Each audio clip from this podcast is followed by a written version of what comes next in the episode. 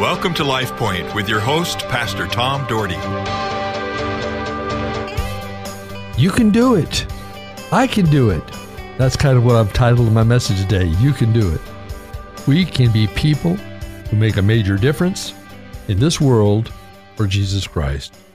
Our Heavenly Father, today, I ask that you help us to make a major difference in this life.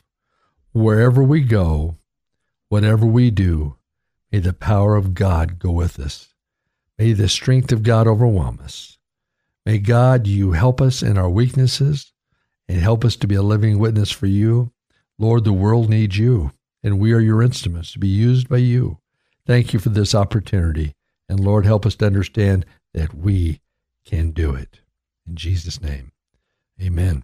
Today, out of the second, uh, out of Second Timothy, as we we talk about wisdom and reflecting on Paul's wisdom to Timothy about living life. Reading from the NIV study Bible, I find that after Paul's release from prison in Rome in AD 62 or 63, and after his fourth missionary journey, during which he wrote, I, Timothy, and Titus, Paul was beginning being imprisoned under Nero in 66, 67. It was during this time that he wrote Second Timothy. In contrast to his first prison experience, where he was watched in a rented house, this time he was in a cold dungeon, chained like a common, common criminal. His friends even had a hard time finding where he was kept. It's, it was said that Paul had three reasons to write this letter to Timothy. He was lonely. His friends had deserted deserted him, and you know what? It's kind of like sometimes today we have people that have gone to prison, and pretty soon they just got forgotten about. Paul longed for Timothy and asked him to come and visit him soon.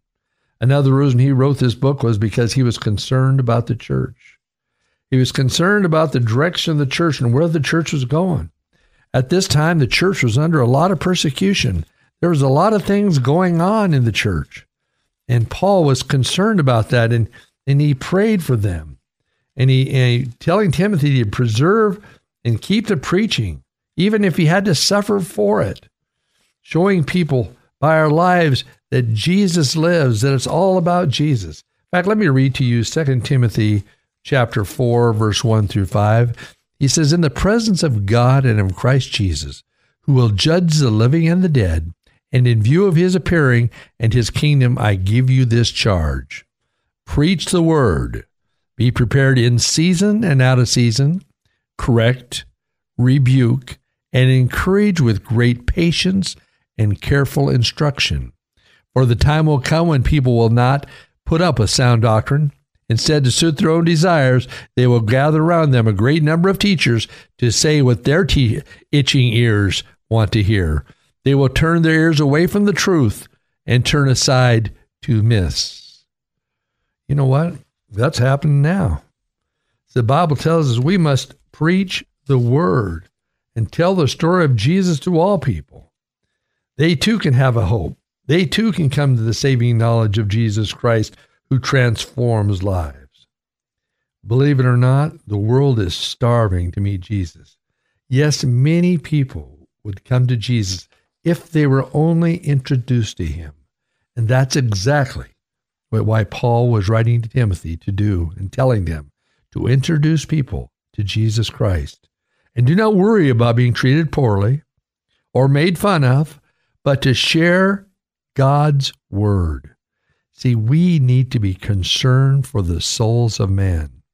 We, he went on to tell Timothy to be prepared to correct, to rebuke, and to encourage. Why is it we are so fearful about standing up for what, what it is right? We don't want to correct people or rebuke people. Even though they're wading deeper and deeper in sin, we just continue to watch them slide. We see people making terrible choices, getting involved with lying, cheating, drinking, and many other things that lead them downhill. But instead of standing up and encourage them, we encourage them to just keep going, doing what they're doing. What it comes down to is too many of us really are not concerned for their souls. We're more concerned about hurting their feelings. We just continue to let them slide. Well, Paul didn't want Timothy to be a weakling in faith, but to be strong, filled with the power of God to make a difference in a lost world. It's very easy in life just to fall into the mainstream and go with the flow to be happy in our mind with the business that we're doing. He told the disciples to go into all nations, and that message was for all of us in the last chapter of Matthew. Well, doesn't sound fun. What it is, you know, it, it is what it is. He said, go. Leading people to Jesus is the most fun. You are changing their lives forever, and you're leading them to heaven where they're going to spend eternity. You know, we we we get so concerned about feelings. We get concerned about the feelings of people in our house. You know, people, our non-Christian family comes home for for different events and and we'll stay home with them from church because I don't want to hurt their feelings. Instead of saying, you know what, for me and my house, we'll be in the house of God today. And you know, I'd sure love you to come with me, but if you don't, we'll see you when we're home. But instead, no, we'll stay home with you. No, it's okay. I want to give in to your side. I want to give in to what's going on here because I don't want to take a chance on hurting your feelings. People of God, are we ever going to win the lost? Are we ever going to win our families? Are we ever going to stand up for God over man? I'm telling you what, it's the truth. I've watched it happen over and over, and I've watched families deteriorate because they did not stand up for God's truth. They gave in to their kids. They gave in to the woes of their friends because they didn't want to come across too religious. They didn't want to come across as that person that is judgmental. It's not judgmental when you share God's truth, it's just God's truth. Paul, Paul goes on to tell Timothy to be patient and careful instruction. Yeah, very good advice, isn't it? Because we have a tendency to want to get right at it, and sometimes we go straight at things, and immediately the next time you know, we cause people to turn and run because we are too harsh. Now, I I agree with that. I think we can be too harsh as Christians, or or even as parents, we can come across and turn our kids away.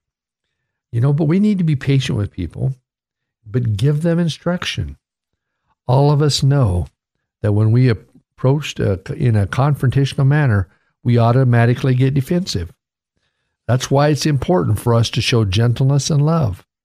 If you hold a whip over somebody, they will not listen. And Paul knew Timothy had a big mission in front of him. He wanted Timothy to know what was going on. Folks, do you know what's going on around you? Are you keenly aware of how people closest to you are living? Do you have an influence on their life, or you just are a part of their life? Have we become so ingrained in seeing sin and a sinful life that it doesn't bother us anymore? I still get upset seeing in a football game, hearing people use poor language or watching claiming Christians destroy their testimony by doing things on the contrary to God. I was at the football game the other day and and guy behind me was cussing, uh, not terribly, but cussing, and it just it weighs on you, and you think, why do you have to cuss? Why do you have to do this? Paul encourages Timothy to never give up, just as we see in almost all Paul's writings and his example. There are all times, folks, there are always times that we feel like throwing in the towel. But, folks, I'm here to tell you to keep pressing on. Paul knew that his time was almost up in this world, and he had fought hard. He didn't give up, and he, do, he was doing what he could, even in prison to change the world. He would not let the world derail him. The world says can't, but God says can.